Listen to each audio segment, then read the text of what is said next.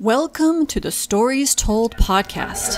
This is episode 53 Never Give Up, Never Surrender. This is the Stories Told podcast. Two authors talking about stories in movies, TV, and of course, books. I'm Michael Grayford. I write action adventure stories in fantasy and sci fi worlds sometimes for younger readers and sometimes for adults. And I try to always inject at least a little bit of humor. And I am author E.W. Barnes, and I write action adventure, time travel novels, and space opera science fiction. Thousands of years, thousands of worlds. But be forewarned beyond here, there will be spoilers. Are you ready for the adventure? Let's begin. And welcome back to the Stories Told podcast. I'm author E.W. Barnes, and with me is author Michael Grayford. And today we have a special guest host, James Fox, who is an author of science fiction novels, which we're going to hear about in more detail in just a moment. And we're also going to talk today about the story told in the 1999 film Galaxy Quest, which we are all really looking forward to. So we'll start off with James. How are you doing today, James? Oh, I'm doing great. Uh, thanks for having me. Very excited about uh, talking all things books and Galaxy Quest. It's a, a personal favorite of mine. So thanks, thanks again for for having me on this show. And we're excited to have you here. And how are you doing today, Mike? I'm also doing great, uh, and looking forward to hearing what James has to say, and talking Galaxy Quest too. Well, why don't we go ahead and just jump right into that? Now, as I mentioned, James writes science fiction. Why don't you tell us a little bit more about your books and the projects that you've been working on recently? Sure. Uh, so I'm one of those weirdos that doesn't sleep and uh, is constantly juggling 35 different uh, projects. I think it's only 31 right now, but I have a trilogy that's going to be fully pub- fully published in like a month, I think, uh, maybe maybe five weeks with Chris Kennedy Publishing. It's called the Sol Saga. First book is called Revolution, and it's uh, about a Martian revolution that takes place, and it's kind of a suspense thriller meets military sci-fi. So uh, it's got a little bit of everything. It's an ensemble cast, and one of the things I'm most proud of in in the writing of the series is the audiobook actually. Uh, i'm a film director by day author by night so i definitely write for the spoken word uh, more so than the written. And i think that the cast of narrators that that the audiobook is performed by just really i mean they just nailed it. It was really good. So uh, if you're into audiobooks you're into sci-fi and you're into like deep complex characters that are one step away from either blowing up the world or saving it, I think you'll dig my books. And I actually have your first book right here in my hands. That's Revolution, which, by the way, the cover is, is gorgeous. And I'm well, going to go ahead you. and read a little bit off the back for our listeners, and then we'll make sure we have a link uh, to the series and the audiobook in the show notes so folks folks can find these great stories. So this is for Revolution, and and I love the tagline. War is good for business, and business is about to boom. Isn't that awesome? Yeah, I like it. It's great. So, and then it describes Revolution as the first in a gritty sci fi saga with enemies at every turn. Grab your rifle, pack your side, and join the revolution now. That's going to be a fun series. Congratulations on its imminent publication in five weeks. Thank you. Thank you. Yeah, yeah book one and book two, I think, are available right now. Uh, book three should be coming soon. So and it'll be the debut of book three. I'm, I'm pretty excited about that. Very cool. Awesome. And what's new in your writing world, Mike? My writing world.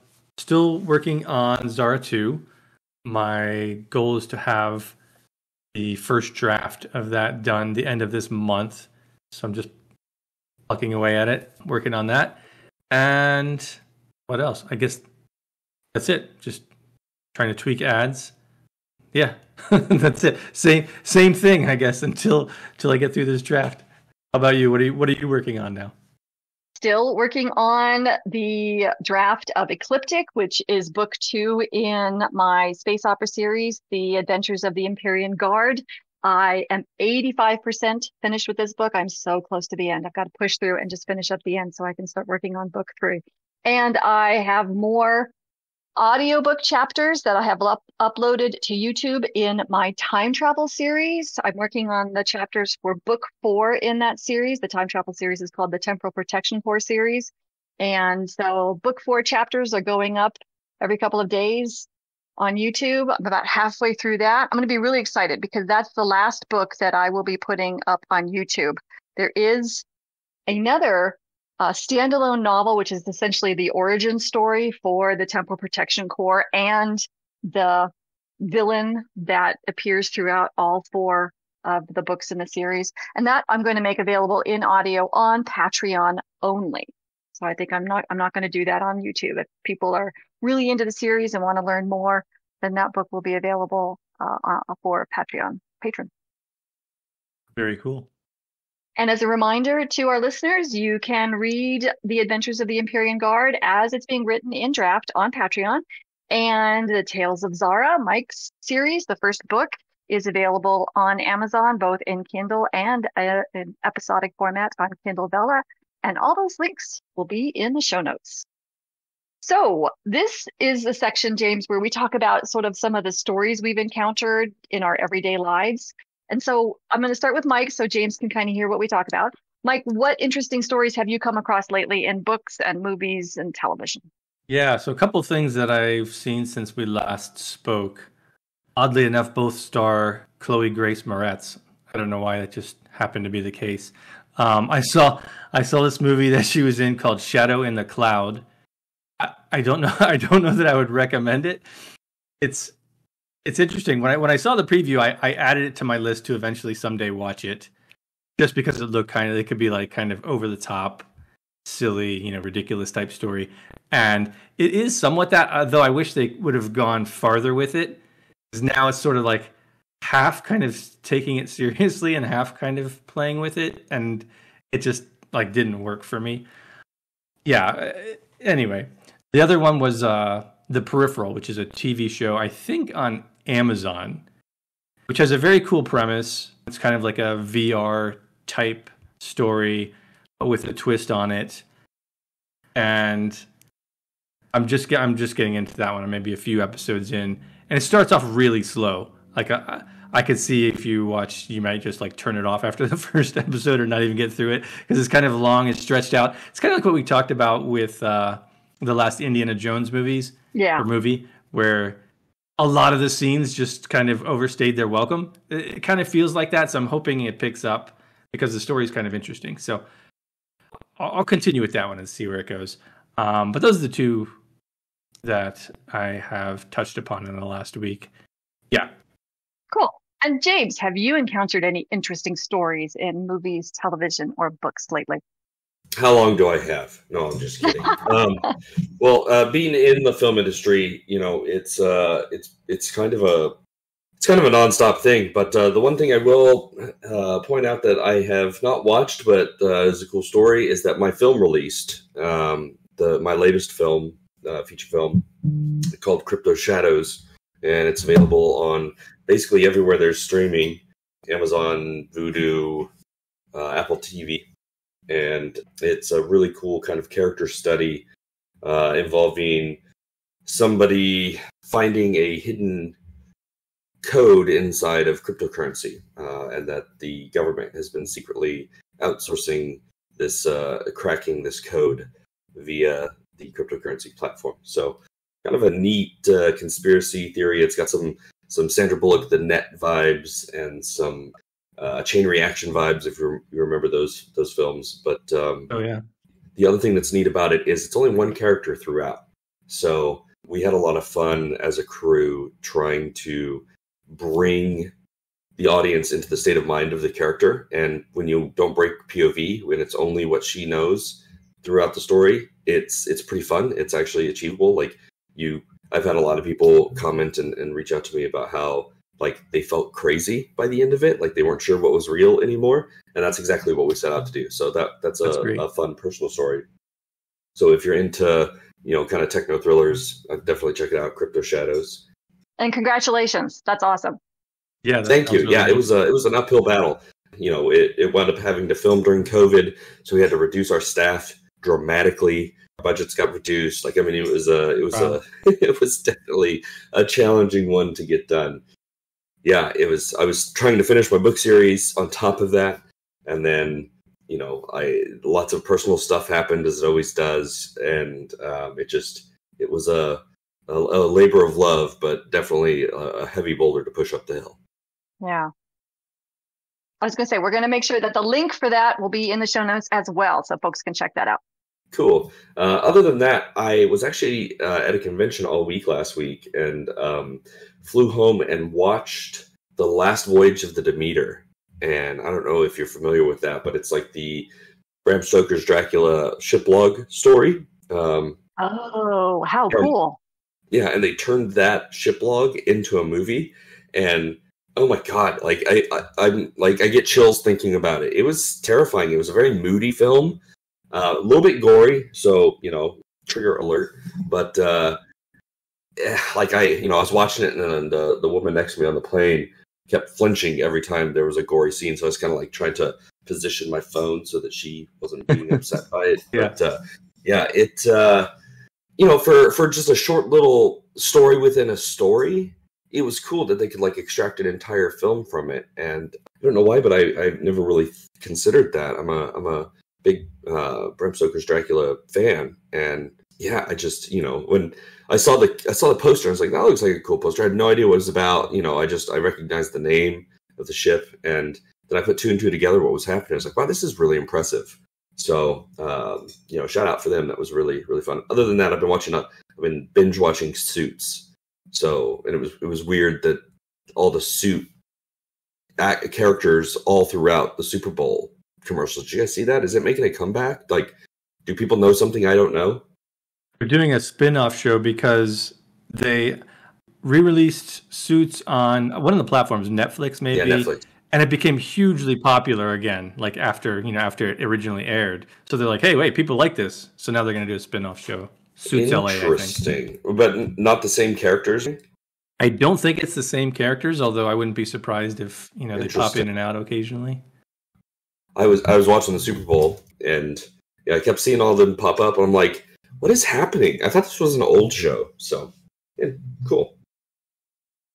all right, but that's that's it. I mean, I, I, mean, I could go on this for for weeks, so um, I'll just I'll keep it to those highlights. We are still watching the first season of Halo, rewatching the first season of Halo to prepare to watch season two, which just released last week, I think it was. So that's what we've been watching. And we also watched The Marvels, which is now available for streaming on Disney Plus. Uh, I, I really appreciated what they were trying to do. Unfortunately, it sort of fell short in a couple places, but there was also some really hilarious moments uh, in the movie. So I would I would call it sort of like in the middle, right, the solid middle of mm. sort of the new era Marvel movies. There was a couple of things where I was like, okay, I see what they're trying to do there. It didn't quite hit it right well. And then there were a couple of things that I actually like laughed out loud and had tears running down my face because it was funny. so yeah. Anyway. So are we ready to talk about Galaxy Quest? I'm always ready to talk about Galaxy Quest. Let's do it. Today we're talking about the story told in the 1999 film Galaxy Quest, and I will read the synopsis available on IMDb. The alumni cast of a space opera television series have to play their roles as the real thing when an alien race needs their help. Did you like this movie, Mike? Uh, yeah, much like the last few movies we've done, uh, this one was just fun. There's so much going on. It's it, it's great. It's funny throughout. All the characters are so distinct. I think that's one of the things that they really did well in this movie was making each character feel unique. They've each got their own issue that they're working with and their own role on the ship. And then, you know, they have to go through a transformation by the end of the movie. I thought all that was handled so well. And of course, it's just it's so funny throughout. I think if anyone has seen Star Trek, especially the original series, but probably any of them really, you can definitely relate to this and get all the jokes and the fun they poke at those series. Just so many little things. I love when in the beginning, Tony Shalhoub character, I forget his name, he can't remember what the Sigourney Weaver character did on the show. Just little things like that. so good. Uh, and Alan Rickman, of course, is phenomenal throughout. Is just disgust at having to still do this character, these conventions. And I love how throughout the whole movie he always has his prosthetics and, and makeup on when everyone else is just, you know, they have their little outfits. Uh, so many good things. I love that the extra Guy Fleegman just like hops on and, and joins them for the ride and he's now part of the story man so many fun so many fun and funny things and they do such a good job of tying off elements that they introduce early in the movie. It's just really well done not just from a humor perspective but from a writing perspective and a structure and character development perspective. We get to see what each of the characters has to overcome and how they change. You know the pilot learns to trust himself and be able to fly the ship which the, moment where he like he first fly, flies the ship out of the starbase and the people are all gathered there and he's scra- scraping it along the side it's just phenomenal and of course alan rickman character learning that his character actually had an impact that he you know that he has been playing for so long and was kind of disgusted with and at the end he's proud to say his i Grabthar's hammer line that's great. Guy Fleegman gets to learn that he's not a throwaway character. all these things, right? The characters all have something they come go through. Although Sigourney Weaver's character, I'm not sure. I felt like her character should have been about learning that she has her own voice, but I don't know that that carried through, or maybe I missed what her character transforms through. But yeah, overall, man, I love this movie. I, I haven't seen it in quite a while. Watching it again was such a treat. I'm here curious to hear what what you guys have to say about it. James, what did you like about this movie? So um, this this is one of my favorite movies of all time, actually. So I have seen it so much that I could I could damn near re- reperform it and, and with all of the characters in real time, and I found myself like like mouthing the lines along with the show as I was watching it, even though it's been probably a decade since I've seen it. Excellent. and just you know giggling uh, before the joke even happens.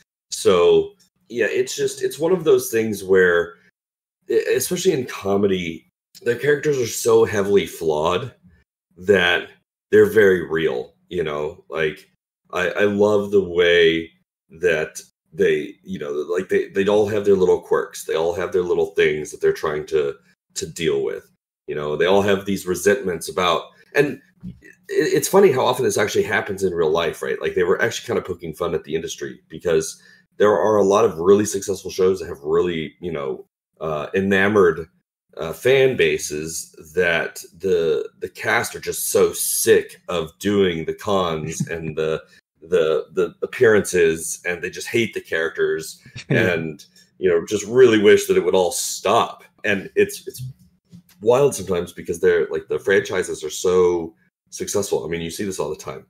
It's like a real depiction of you know a snapshot of the industry like dealing with these these these things. Sigourney weaver is just brilliant throughout as like the snarky you know love interest that we used to play kind of a, a, quasi drinking game about you know with the show and and boob jokes you know and like boob references. And you know it's like it's it's poking fun at the idea of like the revealing fantasy armor and like the you know the fact that like everybody else has their like you know mock turtleneck zip ups zipped all the way up under their chin except for the chesty sigourney weaver who obviously has it unzipped halfway down right for no apparent reason whatsoever and guy is like in the background like constantly like looking to the side right like on almost every scene his eyes are just glued to sigourney weaver it's just, it's one of those scenes yeah. where every character in the frame has something funny they're doing, and it's almost like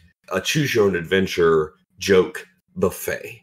even if all they're doing is standing on the screen looking at something, like each one of them is like performing some kind of comedic bit. So your eyes just dance around the screen like laughing. You know, uh, Rickman is rolling his eyes. You know, Guy is staring at Sigourney. Like Sigourney is, you know, got her hands on her hips and is, you know, looking really disappointed.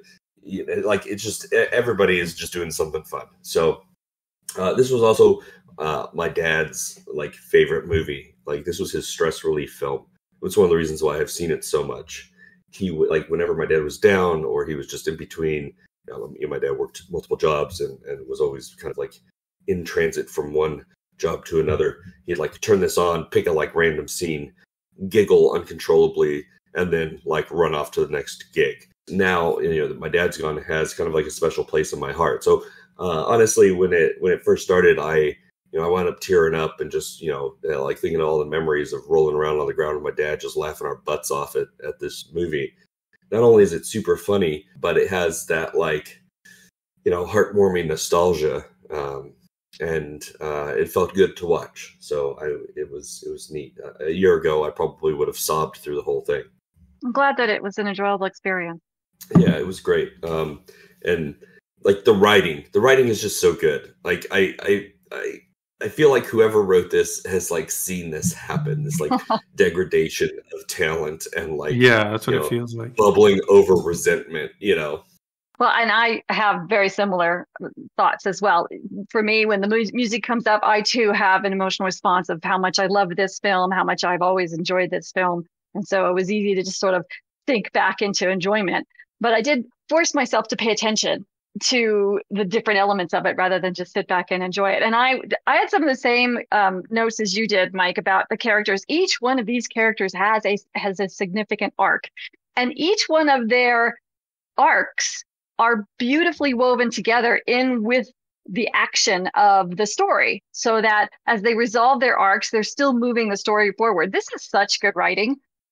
To, and it's so clean. Like you said, everything that's set up at the beginning is then, you know, you get a, a payoff at the end. It's very satisfying, which is part of the reason why it's so enjoyable.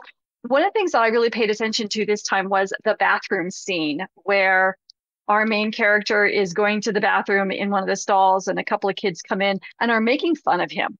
And I was listening to mm. what they were saying about him because you, Mike and I have been talking about in the last couple of movies we've been seeing about how someone at the beginning of the story tells the main character what their need is.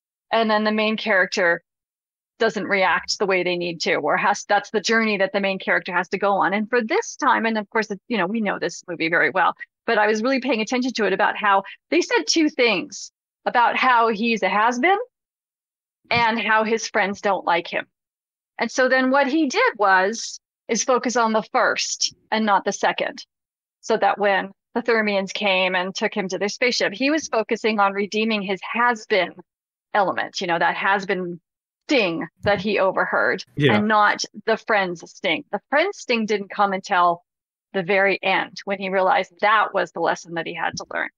Yeah. And I thought and, and I thought it was really well done because, you know, he's he's trying to redeem his has been thing. And when he invites them to join him, it's not because they're his friends, it's because it's part of his redemption of the has been thing. Right. And then it's well, not until the, the very end. Yeah that's like that's like his his whole character you know tim allen's character like that's his whole flaw is that he's yeah. he's living off of borrowed glory almost you know like yeah. he he yeah. as a as a human you know he as a person is only his character and his character hasn't done anything for 20 years or whatever so everybody else wants to move on and instead he's holding them all back by doing all of these cons and and doing all of this stuff while you were talking, I was actually looking up the the writers, uh, David Howard and Robert Gordon. It's it's funny, like neither one of them have many IMDb credits. I don't know if like maybe they you know have done other stuff that's just not listed. But uh, I see that David Howard has a Galaxy Quest TV show in development. Yes, I saw that. So that's interesting. Uh, I would be super into that.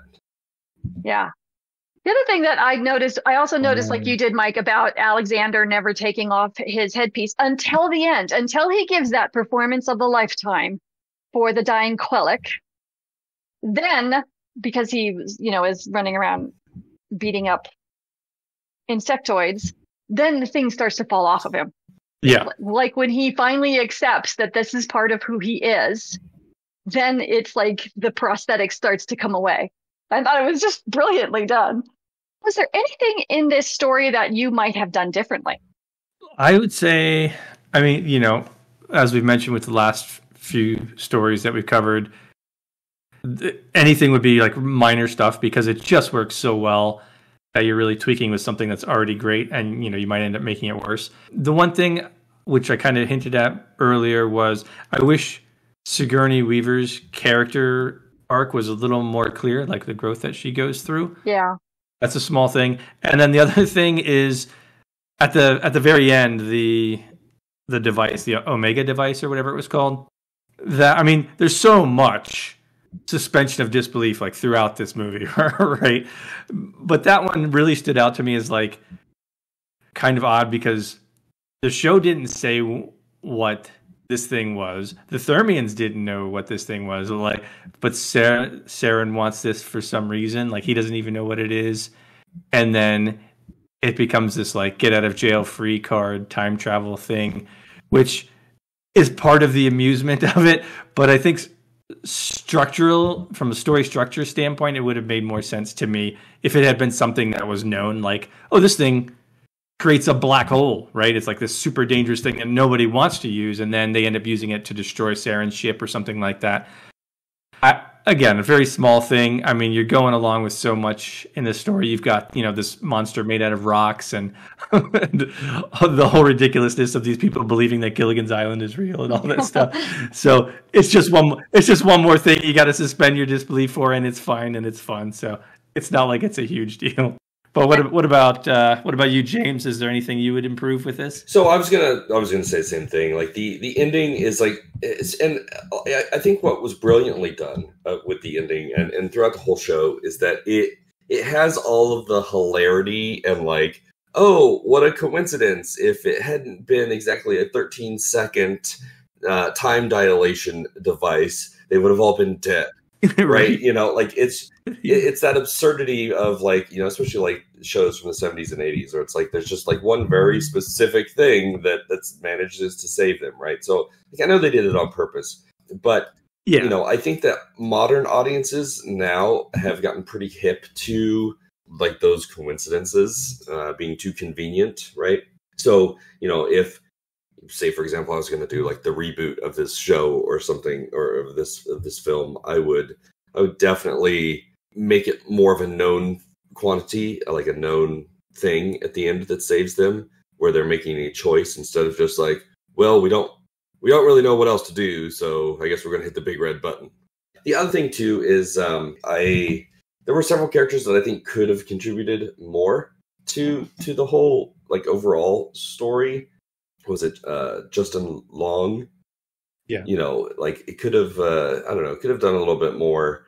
The phrase I like to use a lot is they left a lot of meat on the bone. I felt like they they wrap up their main character storylines or whatever pretty well, but um, I think that it could have been the film could have been a little bit longer and it w- would have been even more entertaining if we had included some of those other things a little bit more. Yeah, those are good notes.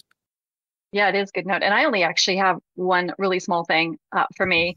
I don't mind the um, omega 13 thing because it is in line with the hokiness of those kinds of shows that this is lovingly making fun of. For me, the thing that I would change is that there were Sarris would occasionally use cliches that pulled me out of the universe. And, and, and I know it's, it's crazy. I know it's a small thing, but the, the line where he says without your shields, my ship will tear through yours like tissue paper. I'm thinking, what do you know of tissue paper? You're an insect thing. Yeah, I thought that one too. so it is just li- little things like that. Now you can go ahead and maybe rationalize it by saying, okay, that was the translation device putting it into a cliche that could be recognized by an American speaking English speaker or whatever. Right. But I think for that could have just been avoided. You know, you could have just taken that out. Now, is that a big deal? Absolutely not. You can't take away from the fun of the movie, not in the least. So that was the only thing that I could think of that I would change. I agree too uh, about the Sigourney Weaver character. I think she starts off, you know, her character arc is one of relevancy. uh, to the story, Yeah. concrete relevancy, as, as opposed to, as you guys pointed out, just a sex object. You know, the the the female potential love interest. What what is her intrinsic relevancy that comes directly from her character in the story? And she doesn't really have that. And I, I agree with you, Mike. It's not really clear at the end, though. The implication is at the very end when they show that there's a new series that they're starting that she might now have new responsibilities based on the fact that now her shirt goes across instead of down. Right. Yeah. I think I think that uh, yeah. I mean I, that was just kind of a kind of a, a factor of '90s shows, right? Like it- I do think it's interesting that like all of them had kind of cross purposes. I think that's one of the things that makes the the comedy sustainable throughout. Right? Is Tim Allen's character loves his character, loves the show, can't get enough of it, can't move on, and and drags everybody along with him because he just you know he's he's like taking bookings just totally like at random hungover is like yeah sure we'll do it no problem you know it's like just whatever to keep the dream alive to keep the band alive where everybody else wants to move on. But then by the end of the show he learns that you know his his friends are actually what's most important and that he's been holding them back and what so it's it's it's interesting because like like everybody else hates the show hates their characters doesn't want anything to do with tim allen or jason nesmith and and and just like wants to like bust the band apart and move on and grow. And you know by the end it's like they're all obsessed re-obsessed with the show and and see the value that they that they have been missing in it so it's it's interesting and I, I think that I think that Sigourney Weaver's character, it, like we could do like a full dissertation on like how underused that character is, and and how her arc has more to do with Jason than it has to do with you know her character Gwen. Yeah, Yeah, that's what so I thought too. like i- i- again, like if we were going to remake that, like that could be something that would be front and center of, of a remake because you know you just never want to see a character, you know, a character that is nothing but a supporting character, you know, whose arc is the Yeah. completion of somebody else's arc. Like her arc was falling back in love with Yeah. Jason while he's falling back in love with the show. As a writer, Mike, what do you take away from Galaxy Quest? Yeah, the interesting thing is like the thing that I I took away like after I saw it, like right after I saw it, the first thing I thought had very little to do with what we talked about actually. The the thing that struck me at the end was people root for underdogs. Right? We want to see people struggle and overcome and that's what they did, right? They're just actors. what business do they have being in space, you know, negotiating and fighting on behalf of this alien society. They're complete underdogs, and somehow they pulled it off at the end. And you know, they re- like James said, they they rediscovered their love for these characters and for this universe in doing so. Um, so for me, it's don't don't forget about the underdog story. That's that's one of my. I mean, there's a lot more to take away, but that was the first thing that came to mind. I, I think it's a masterclass on comedy uh, and how just pitting two characters against each, like diametrically opposed, you know, like Tim Allen and Alan Rickman, you know, like they were literally at cross purposes. They they are almost protagonist and antagonist on the same team, and I think that that's just a a recipe for for comedy. There, there were so many just little moments between them you know like and and there's that that whole scene where they like they get, get captured they go to like the the the hangar or whatever and he's like it's a good thing that we don't we didn't do this like we did in episode 18 or whatever the number was and alan rickman like gets it and they like start acting fighting and then they like start punching and then at the end tim allen's like you used to pull your punches you know and it's just like it's Yeah. little moments like that right where you're like like a that's the unique gifts and qualities that that the actors you know at being actors are bringing to this like real life situation right is that they could pull this off. You're buying that it's like a you know quote unquote fight fight scene and then you get to the end and tim allen is like used to your punches so it's like he, he was really getting you know his teeth knocked in by by his friend you know like it's just it, it's like those like cross purpose moments that just really make you know, bread and butter comedy and i'm uh it's one of the things that I love to put in my stories is just a little bit of comedy. and this kind of just um, kind of opened my eyes to like a real natural way to introduce some of that is just put people across purposes on the same team. That's a great observation. Yeah, that's pretty good. I wanted to address the enterprise in the room because one of the things that I took away from this film is this. Now, this again, this is back in 1999. So, 1999. The Next Generation premiered in 1987 and ran for four, seven years till 1994 and had at the time then I don't know, remember if it was overlap or right immediately following, we had Deep Space Nine. And then Voyager premiered overlapping with Deep Space Nine. So we were sort of in the heyday of the, the new generation of Star Trek series. And, and this movie came out and essentially took on a sci-fi icon with their, with, with a parody of it. And one of the things that I and, and this has been said before, so I can't say this any better than other people who have talked about this movie since 1999. What is that, 30 years ago now? 20 years ago? But they did it so gently and so respectfully. And the main characters whose story we follow are vivid yeah. and dynamic and almost, but not quite cartoonish. And it's the fans who seem more real. And I think that was brilliantly done in the way they did that. They, and the, and it was not just the writing, but I think it was also how they were filmed and how they were directed. I mean, it was the fans who came out as the real and these characters whose story we followed were almost not real, if that makes any sense. And I thought that in itself is such a great takeaway that when you're dealing with something that is iconic, and how often do we deal with iconic in our writing? But sometimes we do. Yeah. And to do so in a really thoughtful and gentle way. And the other thing, the care we take with our characters and their depth and their arcs. And, and you know, and that's something that I always like to take away from a good story that I see. I will say this, I have some head canon that it would be very hard to hide that crashing spaceship into the convention center. And so my head canon is that in return for their silence about what happened in outer space, that's the government is the one that made it ha- made their second series. Ah, happen. that's a good idea. And the other thing I think is kind of fun is I, I think Rainn Wilson, who this was his first movie, and he played one of the Thermians. I think he's the only one in this movie that actually has been in a Star Trek now. Might, is there anybody else? He might be right. He was in Discovery. He played uh, Harcourt Fenton Mudd. I think oh, might be right, actually. I was actually really surprised to see Rainn Wilson in there. Like I, I, picked him out right away as as one of the Thermians. I was like, oh my god, check it out! Look who it is.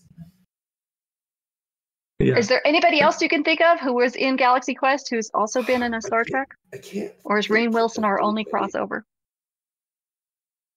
so far? Yeah, yeah, I don't know. Nobody nobody jumps to mind. Yeah, hmm. I, I'll have to do some research and see if there's any other crossovers, but I don't think there is. Yes. Well, they're still making them. Well, that's Strange cool. New Worlds is brilliant. Lots of opportunity. Okay, anything else we want to say about Galaxy Quest? Uh, if you haven't watched this film, you should. Agreed. Thank you for joining us as we talked about the story told in the 1999 film Galaxy Quest. A big thank you to our Patreon supporters and all our subscribers. We're so grateful for your support and your encouragement. The Stories Told podcast is available on multiple podcast platforms, and we thank you for liking and subscribing or following, depending on where you're listening. It may not be a big deal to you, but it means a lot to us. You can find Michael Grayford at michaelgrayford.com and EW Barnes at a 1000years.com, and those links are in the show notes. James, where can our listeners find you? Uh, the best place to find me is thejamesfox.com. It's got all my links, Excellent. my books, my movies, um, and just a little bit about me. Also, a newsletter sign up that I encourage people to sign up for to learn the inner workings of my serial creative mind. Wonderful. Join us next time as we talk about Avatar The Last Airbender animated series in anticipation of the new live action series, which releases next week at the time of this recording. Thank you so much, Mike and James. This was so much fun. James, we were delighted to have you. Oh, I was excited to be here. Thank you for having me. Yeah, I'm glad I'm glad you joined us, James, and I'm glad this movie meant a lot to you and that you were able to enjoy it again. Yeah, definitely. Any excuse to watch it. And we'll see you next time on the Stories Told podcast.